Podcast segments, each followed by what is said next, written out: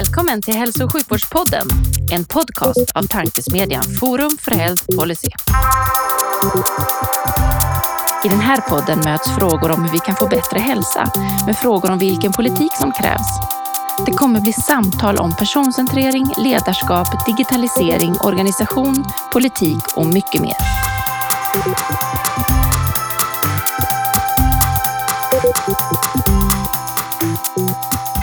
Hej och välkomna till Forum för Health Policys vårdpodd.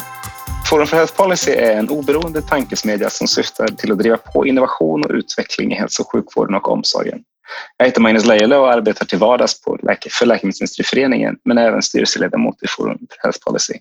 Och med mig i denna digitala inspelning är även Livia Holm som är policychef på Kry till vardags men också ledamot i styrelsen för Forum för Health Policy. Trevligt. Åter från sjukdom. Idag har vi förmånen också att ha med oss Andreas Törneby, specialist i allmänmedicin i Kina samt känd för det satiriska Twitterkontot Dr. Glad och även årets allmänläkarvän i år. Välkommen Andreas! Tack så mycket! För er som förväntat er en eldig debatt mellan Andreas och Livia kommer vi göra er besvikna. Eh, vi kommer kanske beröra ämnet digital vård men ansatsen är att prata mer med Andreas utifrån hans syn på nutidens och framtidens vård samt hur man når igenom det mediala bruset på det vis som Dr. Glad lyckats göra med underfundig satir. Men som vanligt börjar vi podden med en faktaruta. Vilket tycker du är det bästa sjukvårdssystemet i världen och varför? Det är en bra fråga. Också väldigt svår fråga eftersom jag inte är särskilt eh, lämpad att svara på den. Eh, jag har ju inte överblick över världens alla sjukvårdssystem. Helt enkelt. Ehm, men lite inblick då. Och eh, om man får fokusera på primärvårdsorganisation, system. får man verkligen göra. Som jag ändå ligger mig varmast om hjärtat så har jag ett särskilt gott öga till eh, South Central Foundation system, NUCA System of Care i Alaska. Så jag har många intressanta komponenter tycker jag.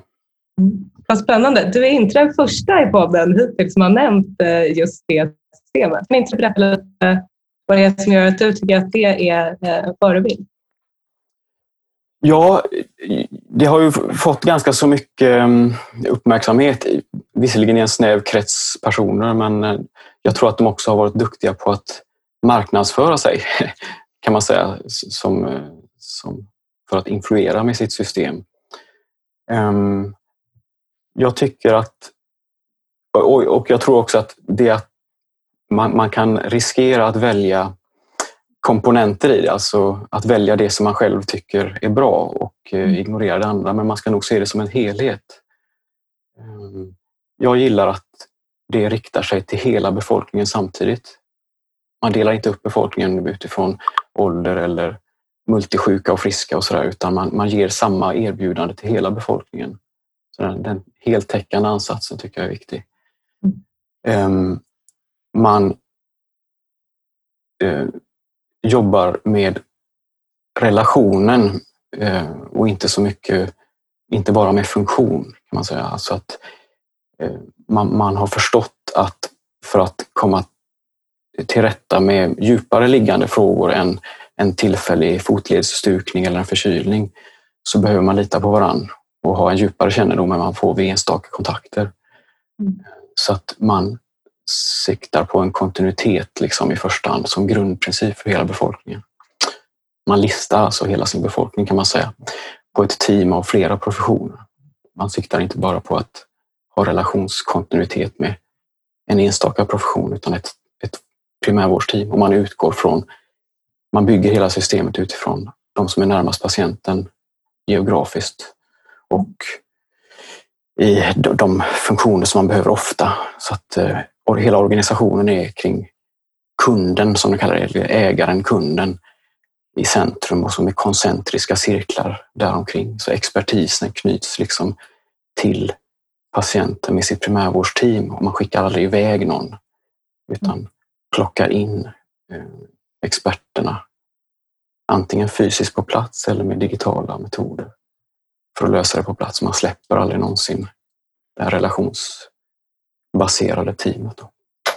Jag verkar ytterst lämplig att svara på den frågan. Väldigt bra svar. Och vi, Eh, som vi brukar göra när vi får, får när Alaska nämns så rekommenderar vi Vårdmaktspodden mm. eh, avsnittet med, med, om Alaska för det var också väldigt bra. Det tar mm. med det du sa fast ännu, liksom, ännu med fler ord. Mm. Eh, vår andra fråga, eh, som också är så här bred, eh, det är lite vår ansats med frågorna för att få olika perspektiv in, in på dem. Vilka är de tre bästa parametrarna att mäta och utvärdera i vården? Och, och varför har du valt just dem? Jag ska vara lite besvärlig då och inte svara rakt upp på den här frågan heller. Då, är, då är du inte den första kan vi säga, så det är helt okej. Vad är det bästa att mäta och utvärdera? Och då blir ju motfrågan, det beror på vad man vill uppnå med sin mätning och utvärdering. Ehm, är det att fördela resurser? Är det för att eh, ge eh, underlag för verksamheten att förbättra sig? Eller vad är det? Jag antar att du inte vill svara på det. Men om man... Nej, men, nej, jag, kan, jag kan svara på den. Det, mm. handlar mest om att vi får det vi mäter. Och vi mäter mm. rätt mycket i vården just nu. Och, och, och i, min, mm. i, min bok så är det, är det, en ganska viktig sak att fundera på. Vad, vad, vill vi ha och vad mäter vi? Och därför mm. ställer jag frågan ganska öppen, eller vi frågan ganska öppen, för mm. att just kunna få ett så reflekterande svar som du började med innan jag avbröt. Mm. Ja, men visst, eh, jag tror så här att ehm, jag tror väldigt mycket på att man kan inte det, det är svårt att mäta saker och koppla, och gör, koppla ifrån det för, från vad som man, det som, de, det som blir mätt vet om vad syftet är. Så att säga. Mm. Så om man vet att en mätning sker i syfte att fördela resurser till verksamheten så kommer verksamheten att anpassa sig så att mätningen ger maximalt med resurser till exempel. Mm. Um, och Det är ju huvudorsaken till att det är väldigt svårt att skapa bestraffning och belöningssystem som är kopplade till mätningar. Eh, för att själva mätningen i sig kommer att förvrida hur vi agerar i verksamheten. Ehm, jag, har valt, jag, jag, jag fick ju frågan i förväg. Jag har valt ehm, två som är solklara och en som är lite mer spekulativ. Eh, vaccinationstäckning i befolkningen, tycker jag, är en sån där parameter som säger väldigt mycket om... Det är en otvetydig nytta och hög vaccinationstäckning. Det vet vi. Väldigt solitt underlag. Vi pratar om barnvaccination och så. Då. Men det blir också ett mått på en nations systematik i hur de bygger upp sjukvården och den förebyggande sjukvården. Har man ett, ett, ett dåligt system så når man inte svaga grupper. Man når aldrig hög vaccinationstäckning. Mm. Så att det, dels får du liksom en nytta smitta och dels som är svår att manipulera. Du kan liksom inte säga att du har givit vaccination om du inte har gjort det. Och sen så säger något organisatoriskt. Då. Nummer två som man kan mäta vill jag påstå är spädbarnsdödlighet.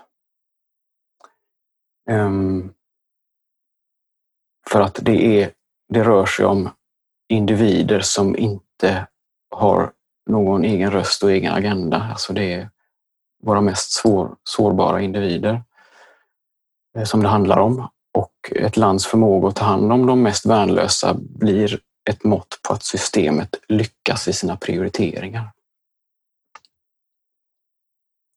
Två väldigt bra svar. Ja. Alltså det, det är genomtänkt.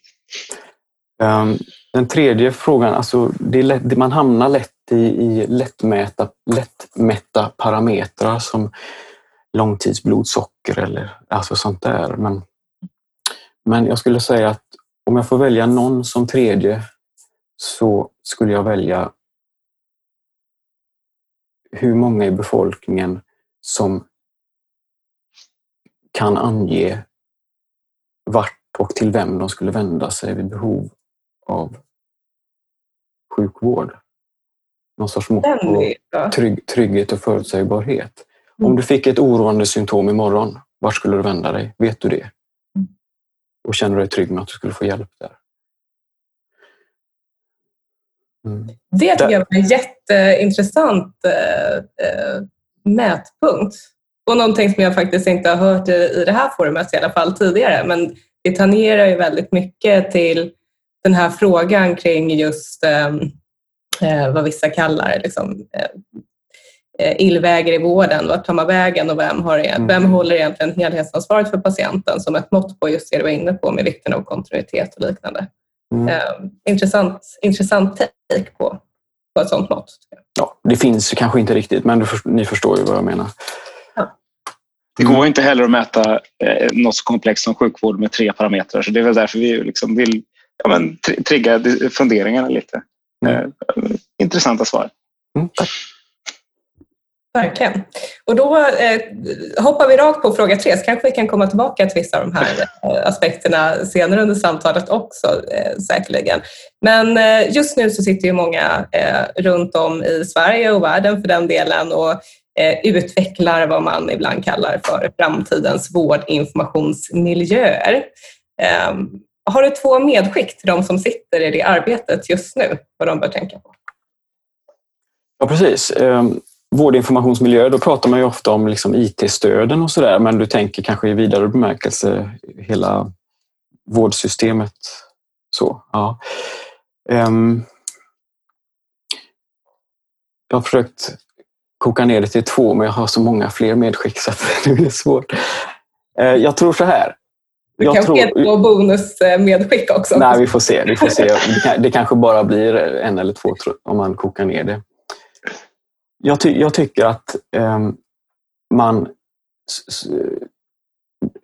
de som är involverade i, i styrning och liksom för, att, för att gynna utvecklingen i vården. Eh, det, det är ju personer med stort engagemang och stort ansvar. Men jag tänker att man ofta kanske tar på sig eh, skuld och samvete och ansvar för saker som är väldigt svårt, att man gör det lite i onödan. Jag, jag tänker att man försöker styra fram engagemang ehm, eller effektivitet eller god kvalitet. Ehm, och det kan man ju inte göra. Man kan inte med, med belöningar och bestraffningar och lagstiftning få människor att engagera sig i varandras väl och ve och öden eller att vilja göra ett bra arbete eller så. Utan de drivkrafterna kommer inte med yttre incitament. Eh, det är min bestämda uppfattning. Och ändå är det ju på det sätt man ofta försöker göra det. Hur ska ersättningsmodellen se ut? Det handlar om att sätta pengar på att göra ett bra arbete. Och eftersom det inte finns något sätt att mäta ett totalmått på bra arbete så blir det istället att man, man plockar små mätbara saker och så försöker man kombinera ihop dem till något som kan approximera bra arbete. Men när man sätter pengar på det, som vi pratade om förut, då mäter man någonting som gör att man förändrar hur man agerar. Och jag skulle vilja, nu blir det en lång utläggning här, men jag skulle vilja att vi kommer ifrån den här tanken att styra fram uppifrån, utifrån engagemang och möjlighet att göra ett bra arbete och istället försöka undanröja hinder för att göra ett bra arbete. Styrning och ledning har sin viktigaste roll i att möjliggöra för de som arbetar i sjukvården att följa sin egen inre professionella kompass.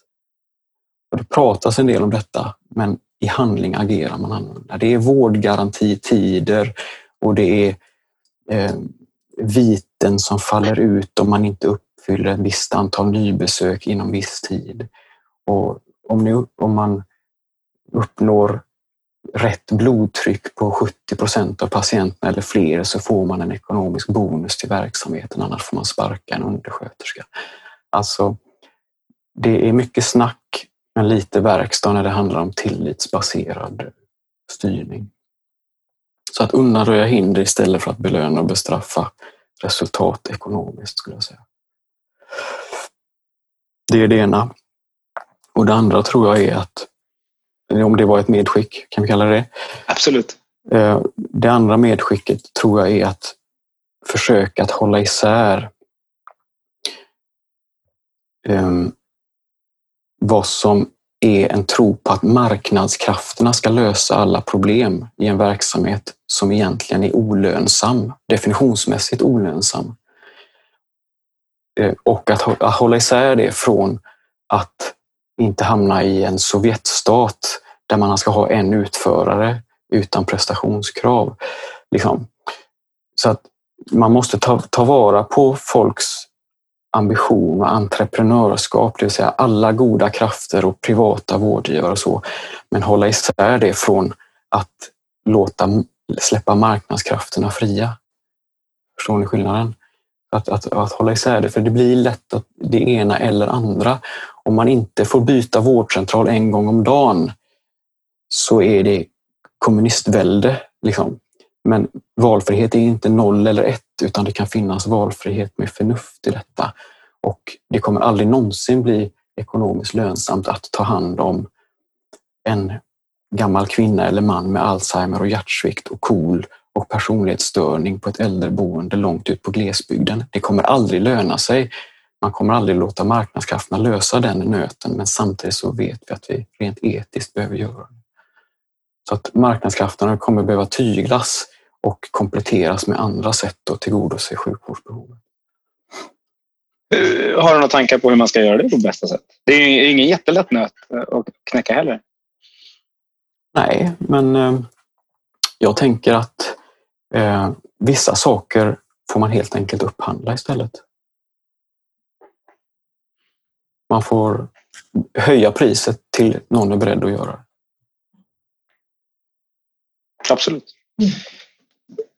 Det är, näst, det är nästan som att man lyssnar på marknaden. Då. Men det, är med, jag, det låter, ja, bra, förstår, det låter som en bra lösning. Mm. Ja, jag förstår vad du menar. Nej, eller, ja, det, det, är ju inte så att det här är ing, liksom ingen unik tanke så här, utan eh, om, om du har hundra individer som man ska tillgodose eh, sjukvårdsbehovet för och du sätter en sorts genomsnittlig prislapp per individ så blir det så att marknaden kommer välja de som är billigast att tillgodose behovet för. Mm. Och de som är dyrast att tillgodose behovet för eh, kommer bli utan eller kommer bli nedprioriterade. Om man istället låter de här hundra personerna eh, deras behov fördelas på, säg, fem olika vårdgivare. Ni får, ni får 20 var. Då blir det så att då får man ett tvärsnitt av hela den här befolkningen och då blir det upp till den yrkespersonen att prioritera mellan de här 20. Eh, istället för att marknaden ska prioritera så, så kan man göra det med en professionell kompass. Ehm, och det är ju det som Alaska har kommit på. Det är det som Norge har kommit på.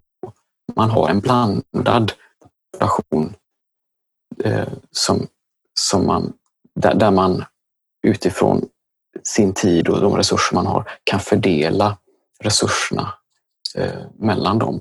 Och har jag en relation till de här 20 personerna så är det väldigt svårt att ignorera behovet, de behoven som är störst. Så. Men en marknad har ingen etisk kompass. Den kan mycket väl ignorera behovet av den som är dyrast att tillfredsställa. Så det, där, det är en funktion av det här relationsbaserade. Att det går inte att smita från det personliga ansvaret när, du, när det är du som, som är ansvarig för någon. Mm. Där är en eh, väldigt aktuell fråga eh, i nuläget just kring eh, eh, listning på fastläkare och liknande, kontinuitetsfrågan och hur vi uppnår det, alltså givet eh, hur systemet är byggt idag kring mm. på ett hus snarare än en, en person. Så det är intressant att höra Jo men precis, och, och det är det som... Alltså det, det är ett problem med listning på en organisatorisk enhet.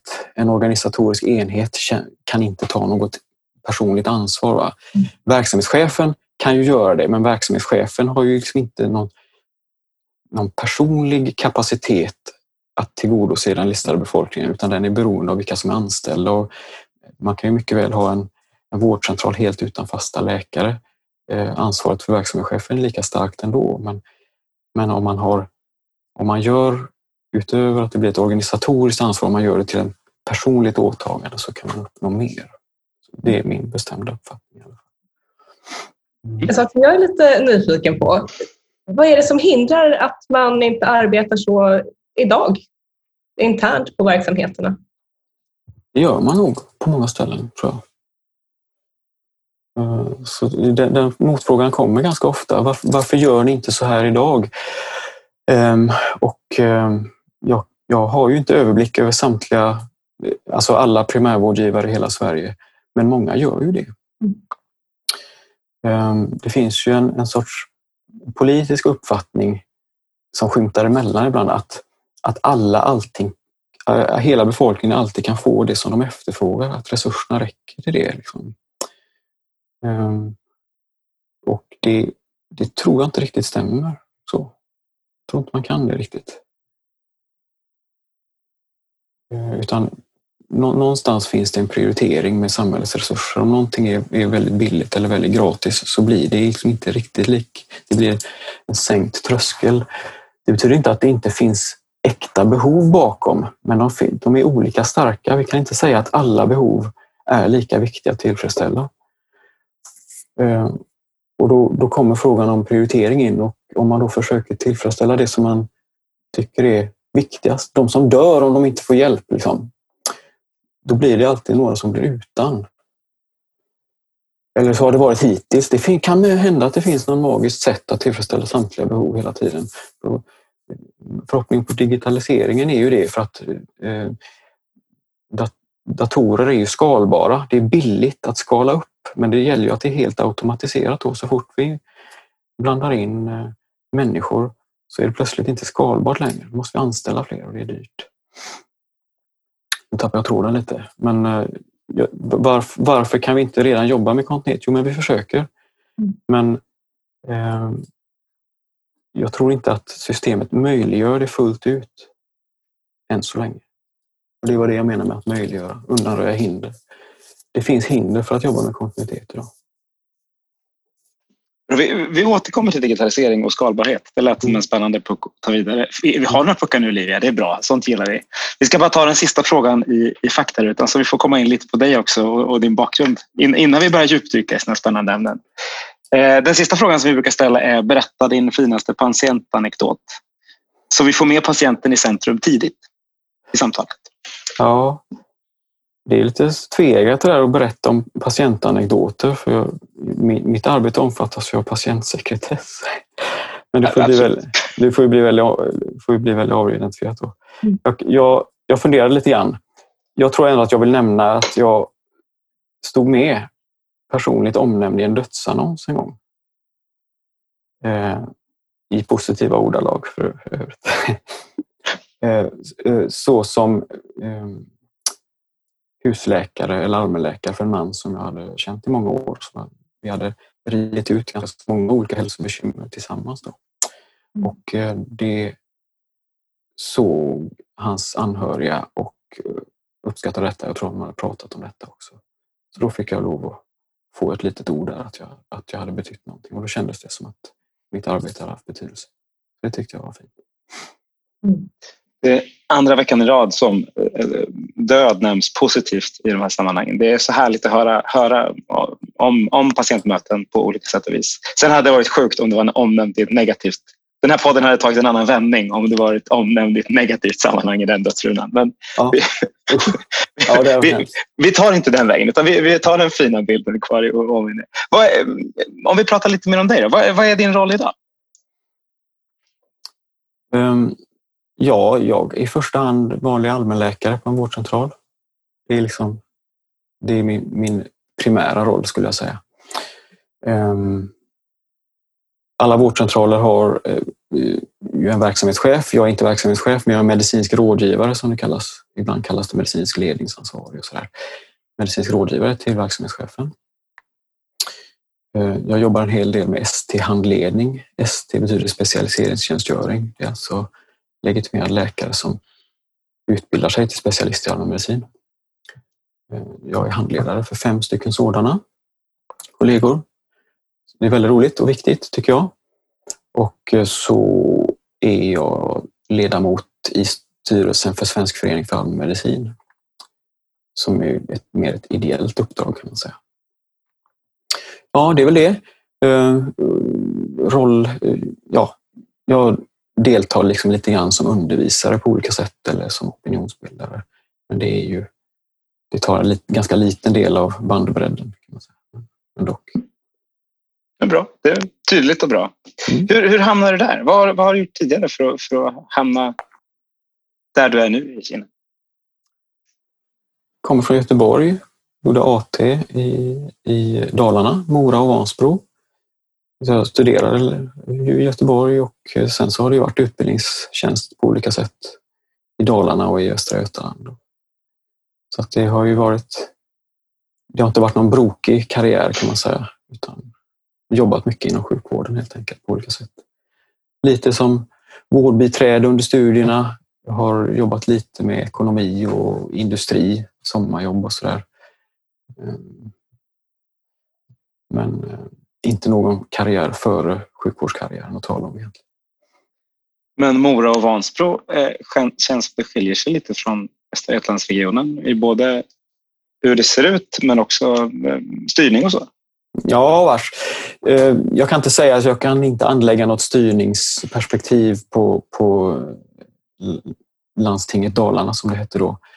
Det, det var för tidigt i karriären för att säga något om det. Men Eh, Mora är ju ett betydligt, eh, det är ju ett ganska så litet men, men välfungerande sjukhus då, ehm, skulle jag säga. Jag vet inte hur det ser ut idag. Eh, väldigt bra erfarenhet att ha jobbat där. Vansbro har, är, har ju vissa mm, landsorts glesbygdskvaliteter kan man säga. Men det har ju Kina också, fast med Västra Götalands mått mätt. Då. Ehm, jag, jag tror att det finns vissa beröringspunkter ändå. Men det kanske är lite mer, kräver ännu lite större självständighet för att jobba i Vansbro än, än i Västra Götaland. Mm.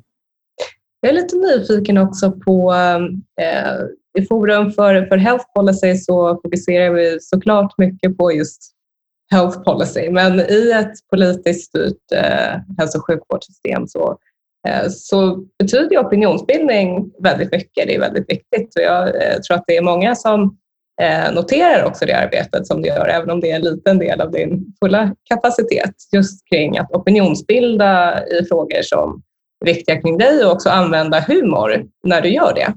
Mm. Eh, har du eh, liksom hämtat inspiration någonstans ifrån? Har du några förebilder kring hur man kan använda eh, satir till exempel för att driva en agenda? Eller hur, hur, hur kom det sig att eh, du började arbeta eh, på det sättet med, med opinionsbildning? Jag är ju 70-talist. Va? Det är den ironiska generationen. Eh, så det är klart att mer, mer, mer än så ligger ju liksom inte humorn eh, mig nära. Eh, Doktor Glad, alltså det här satirkontot, hade ju ingen ambition att vara speciellt roligt egentligen från början. Jag tycker, jag tycker inte själv att det är speciellt roligt faktiskt. Utan jag, jag, jag gjorde den ansatsen mer för att satir kan vara, ett, kan vara effektivt. Mer så. Eh, jag vet att jag missförstått en del, att detta är liksom ett sätt att förlöjliga eller ett, ett flabb sådär. Men jag, jag tar det på större allvar än så. Och eh, sen om folk tycker att det är kul så är väl det, det var väl roligt. Men det har aldrig liksom varit min primära ambition här. Utan det, att jag, jag vill hellre att om jag kan få några att tänka efter lite grann så är, det, är jag nöjd med det. Jag tror det är två perspektiv. Det ena är att det är roligt, skulle jag säga utifrån mig. Jag är också 70-talist. Eh, men man ser, det ironiska är ju en sak, men framförallt så man, du når fram med en poäng mm. eh, tack vare att du använder någonting som sticker ut. Så man kanske skrattar, man skrattar till och sen så funderar man. Och så, för mig är det, liksom, det är inte två motsättningar i att ha Nej vars. Nej, vars. Men jag, jag, har svårt, jag har svårt att se att, att det är roligt och det visar sig också tycker jag, i att jag skriver saker som jag tyckte att det här var väl kul och det blir inte speciellt uppskattat. Och sen så skriver jag någonting annat som, ja, ja, det här. Och så blir det, är det många som tycker det är roligt. Så att jag, jag har inte den eh, fingertoppskänslan för vad som funkar. Jag är ingen humorist i första Sen kan jag, jag, jag försöker verkligen att inte vara elak. Ehm, jag vet inte om jag lyckas med det, men jag försöker det och inte vara orättvis heller. Utan man får, man får ta åt sig om man vill. Då, då. Eh, men jag tycker att eh, bakom i stort sett varje inlägg som det här kontot gör så finns det någon form av grund, tycker jag. Det finns en saklig grund för kritiken som jag mycket väl skulle kunna redogöra för om jag blir tillfrågad. Så jag tycker att det håller oftast. Jag har fått, jag har fått ta bort några saker som varit övertramp. Då har jag skämts en del och så har jag bara stå för det. Och vilka är det som ber dig att ta bort? Är det din arbetsgivare eller är det motparten? Eller vad, Arbetsgivaren? Äh, nej men det, det, vet jag. I början var det ju ett anonymt konto. Vet du. Ja, jag vet. Ja. Vi var väldigt nyfikna då i början. Ja, jo. Eh, men sen blev jag, ju, blev jag hotad och blev avslöjad så då tänkte jag att det är väl lika bra. Men då var det, ju, var det ju folk som kanske tyckte att vad tycker din arbetsgivare om detta? Men jag kollade ju med arbetsgivaren. De tyckte det var kanon. Så att de hade inget emot det. Uh, nej, arbetsgivaren har inga synpunkter. Nej, men det kanske är någon som läser och som, som frågar eller jag förstod att nej, men det där missförstods, det blev fel tonträff eller det blev, det blev plumpt eller sådär. Och då, då brukar jag agera på det. Då, är, då, är, då, tänker jag ett varv till och så inser jag att ja, men det är oftast rätt. Jag tycker inte det har hänt så, mycket, så ofta ändå. Nej, det är definitivt ett eh, eh, viktigt verktyg generellt sett i den politiska debatten att använda sig just av satir för just det du säger, alltså få till eh, eh kanske en eftertänksamhet. Jag läste eh, på din presentation på SVAM så hade du ett citat där från dig som var entusiasm är nog bra men har du prövat eftertanke? Och det är väl just eftertanke som satir också är ämnet mm. att skapa. Mm. Eh, så det är en, eh, ett intressant initiativ för att få igång eh, debatten mm. kring hälso och sjukvården, tycker jag. Mm. Mm. Ja, nej men visst. Jag, jag, jag, tycker nog det. Det kan vara lite svårt att försvara sig mot, vilket kan vara en nackdel. Ehm, för att Dr Glad är ju liksom ingen seriös debattör så det, det, blir ju inget samtal utan det blir ju en blixtbelysning på någonting. Sen så får samtalet ske i andra fora. Sådär va? Det går liksom inte att svara Dr Glad och tro att man får, får igång något av det. Jag försökte det i början, svara som mig själv, liksom, men det går liksom inte. Det blir konstigt. Mm. Eh, men, men det blir också eh, mm, den som, som hamnar, liksom en politiker eller ett företag eller så, som hamnar liksom i, i fokus för ett satiriskt inlägg då blir också liksom lite, ja, det blir lite orättvist på något sätt också i det. Samtidigt så tycker jag maktförhållandet är sådant att det får man stå ut med det får man diskutera i andra forum helt enkelt. Ja, tycker jag. Ja. Men om vi går tillbaka då till eh, det som tar upp större delen av din kapacitet. Vad, vad är mest utmanande i din roll som allmänläkare? Ja, man kan säga så här. De flesta allmänläkare, jag tillhör dem som jag känner, eh, de, de tycker väldigt mycket om specialiteten, dess bredd, att man är nära, att man kan träffa människor flera, vid flera tillfällen och inte måste lösa allt med en gång utan man kan arbeta och lösa problem effektivt och resurssnålt och skapa trygghet och så. Men jag vet ingen specialitet där kontrasten är så stor mellan vad som skulle vara möjligt att göra inom den här specialiteten och de förutsättningar som finns. Så det mest utmanande är liksom att försöka kompensera för de här bristfälliga förutsättningarna som, som primärvården liksom ger att utöva god allmänmedicin. Det innebär ju liksom att man hela tiden måste kompromissa med tillgänglighet, man måste kompromissa med kvalitet, servicegrad och så som folk liksom förväntar sig med all rätt för att räcka till för så många som möjligt och ändå kvarstår uppdraget som helt liksom obegränsat. Det finns inget liksom i regelverken som hindrar att hela Västra Götalands befolkning kommer och knackar på Kinna vårdcentral och behöver en tid idag. Det finns liksom inget i regelverket som, som begränsar detta och det, det, det faller på sin egen orimlighet. Det går inte. Det måste till några form av ramar kring detta. Men Sverige, till skillnad från de allra flesta länder, ändå har valt att inte skapa de här ramarna och liksom avgränsningarna i verksamheten. Det är allt åt alla hela tiden. Så ser uppdraget ut. Mm. Det tycker jag är svårt. Vad, vad, skulle, vad tror, tycker du liksom skulle vara de viktigaste åtgärderna eller policyförändringarna som, som du skulle vilja se för att möjliggöra eh, ett bättre arbete i din egen arbetskontext? Ehm, jag skulle vilja... Alltså, man kan ju, det är bara att låna från Alaska då, tänker jag. Det, det är ju det är inte så att allt är botten i Sverige. Det är inte så. Men jag, jag, tror att man måste göra primärvårdsuppdraget måste i någon mån vara personligt. Så att eh, jag, jag vet vilka jag ansvarar för. Min ansvarskännande ökar gentemot de som är mina då. Men det är också så att deras ansvar, befolkningens ansvar ökar också gentemot mig. Om de vet att de har mig eller den distriktssköterska jag jobbar med eller den psykolog jag jobbar med. Om man vet det, om det är en person och inte bara en funktion, så kommer man inte begära sånt som man inte riktigt behöver. Eller hur? Liksom, och man kommer söka i rätt tid. Man kommer inte vänta för länge för att det fan, går inte att komma fram. Men man kommer inte heller um, söka i onödan för man vet att man får kontakt när man behöver. Så den typen av personligt åtagande tror jag skulle skapa lugn. Men det förutsätter ju att det, det, kan inte vara så att jag har tusen personer att, att hjälpa en dag och 1500 nästa och 2000 nästa. Utan det krävs någon form av inbyggd gräns där. Det är inte så att jag ska sköta allt läkararbete för, för hela min befolkning. Man måste bryta kontinuiteten. Jag jobbar inte dygnet runt. Det går liksom inte. Och jag ska ha semester och man kan bli sjuk och så. Så att man, man bör bryta kontinuiteten, men man bör göra det medvetet liksom, och i ett särskilt syfte. Så, så tänker jag. Och det företag som du jobbar på är ju ett, det är ju ett sätt att medvetet bryta kontinuiteten som inte är så dumt egentligen. Ehm, men jag, jag tycker inte man kan ha det som grundprincip. Vill du, vill du kommentera det Liv eller ska vi fortsätta bara låta den flyga över?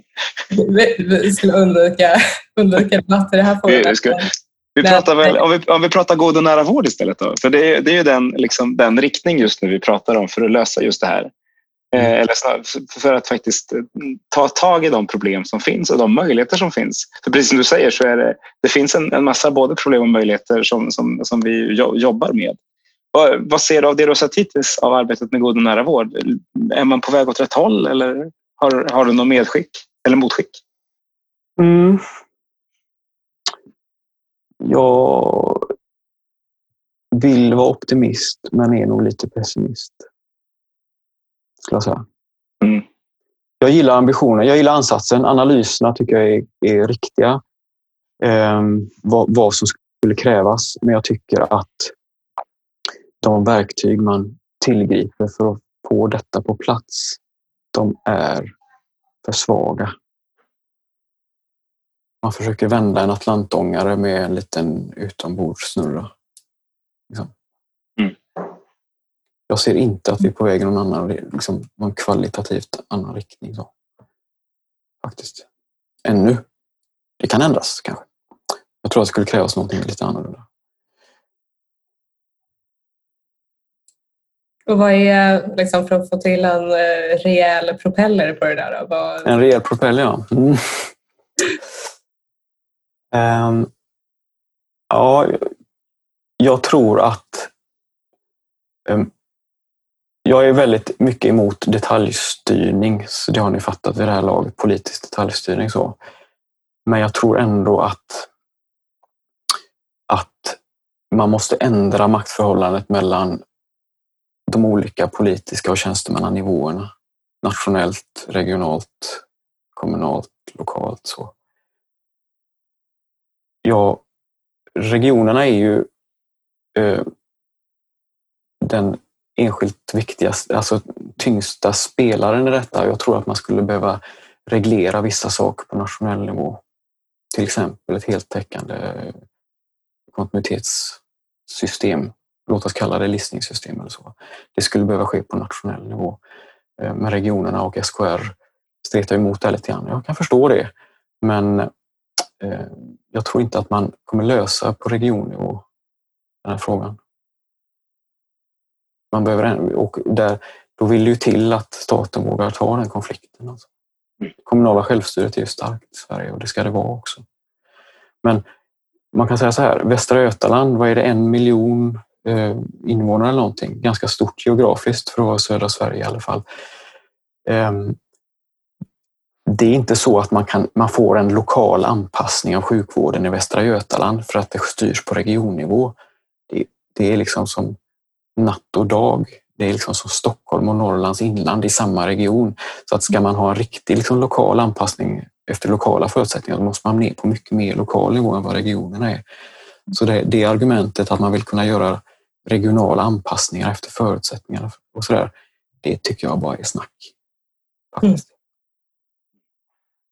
En fråga som vi också brukar ställa det har att göra med eh, patientcentrerad eh, vård. Du har ju varit inne på det lite. Jag kan nästan gissa vad, vad du kommer lyfta som, som viktigt här. Men hur, hur ska vi skapa en mer patientcentrerad vård? Alltså är, är den här typen av till exempel ökad nationell styrning, uppdrag och liknande, är det en förutsättning för att kunna driva ditåt eller vad ser du som, som viktigast för att eh, bygga vidare enligt, enligt eh, den principen.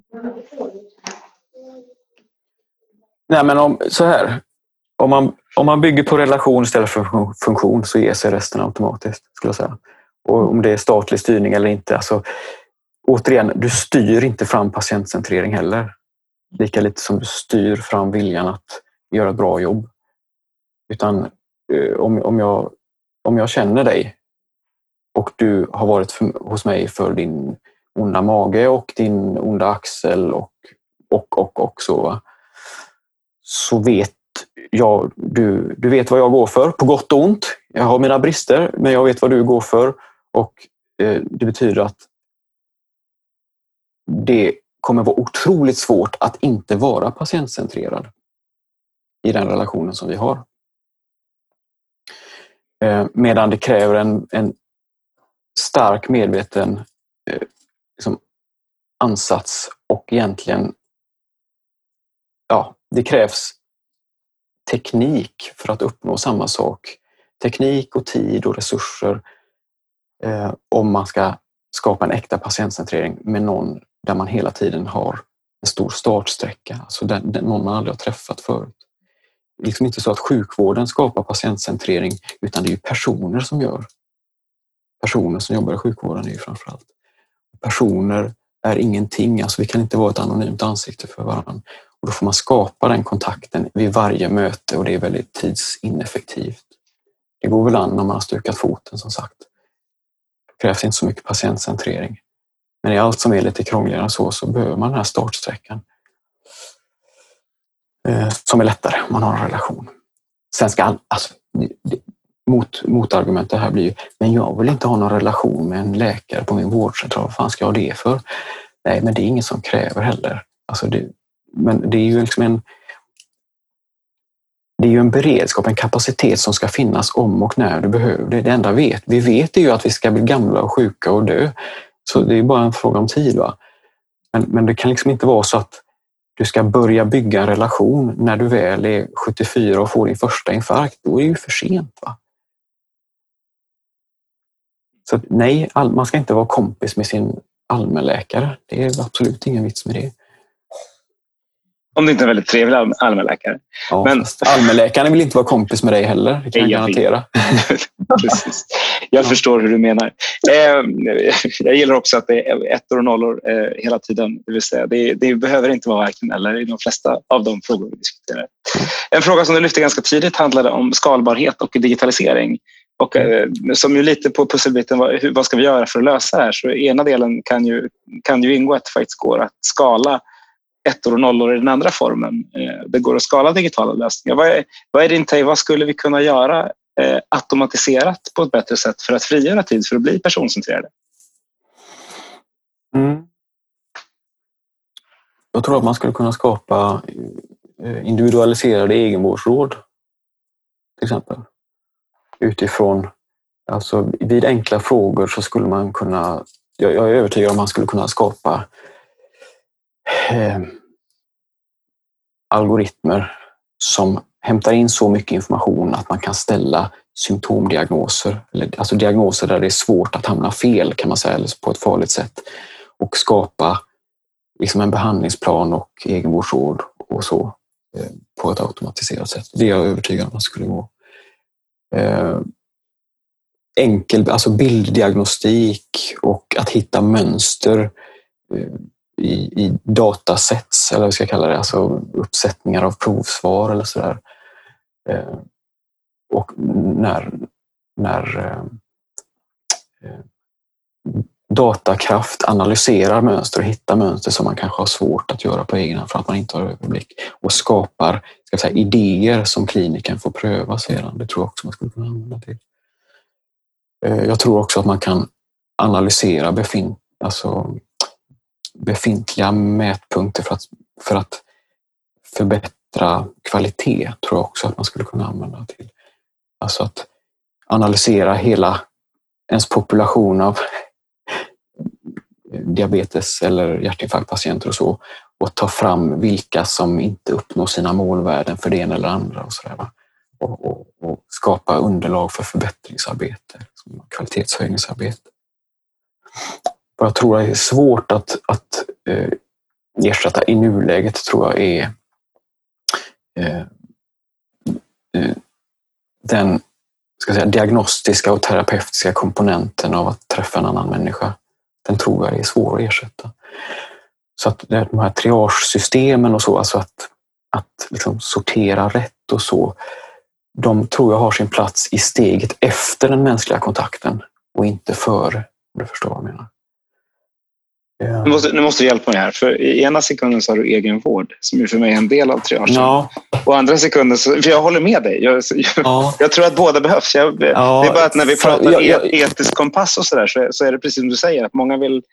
Ja, men jag tänker så här, egenvård, det är det när, när, när invånaren känner att jag har ett bekymmer, det här tror jag att jag ska angripa med egenvård. Jag, jag är inte orolig för att det här är något farligt. Jag är till och med övertygad om att det inte är det. Jag ringer 1177 för att få lite tips på hur jag ska bete mig. Alltså, förstår du? Det är en typ av situation. Det kan naturligtvis vara lungcancer eller, eller, eller så. Va? Eh, men, men det är mindre sannolikt. Oftast så är det så att, att den här inre kompassen är ganska så rätt. Då. Och det jag menar, där, där kan man förmodligen förbättra.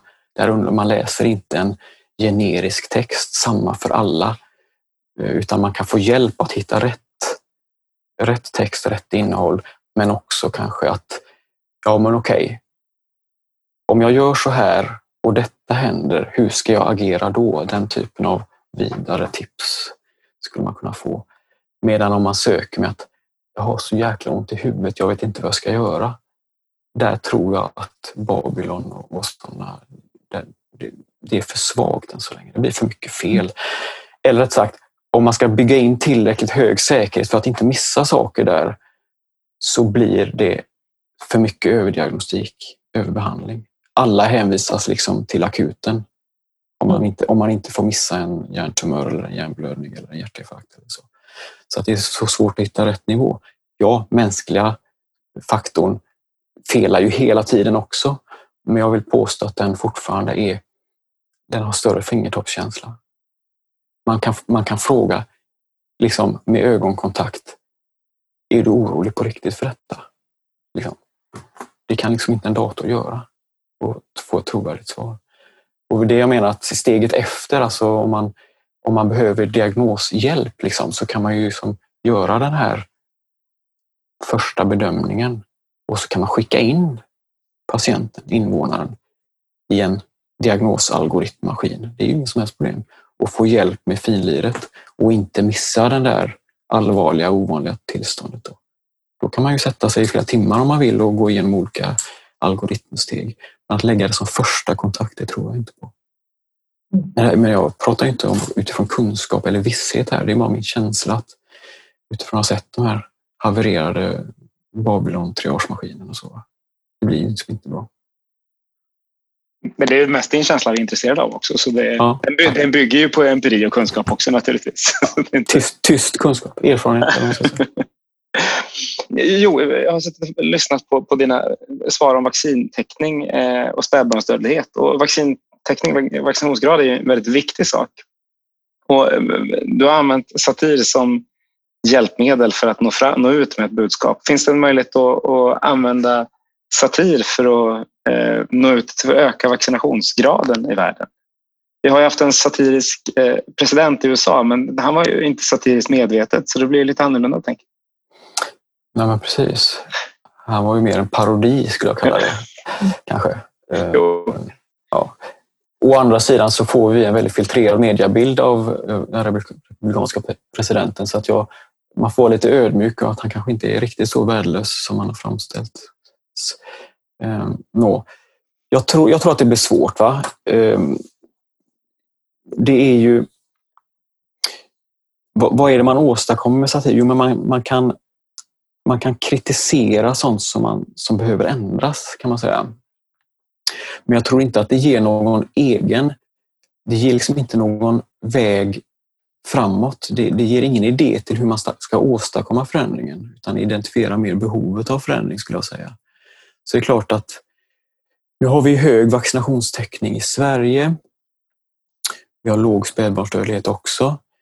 Eh, men i de länder där man inte har det så, så, så kanske en satiriker skulle kunna väcka frågan politiskt till exempel. Men jag tror inte att man når kanske ett, ett föräldrapar som inte vill vaccinera sina barn för att man har en bild av att vaccinerna är farliga till exempel. Den tror jag inte att man, man övertygar inte de föräldrarna med satir. För att riktar man sig mot individen så, så är risken att det bara framstår som att man förlöjligar folk och det, det vinner man inte över någon på.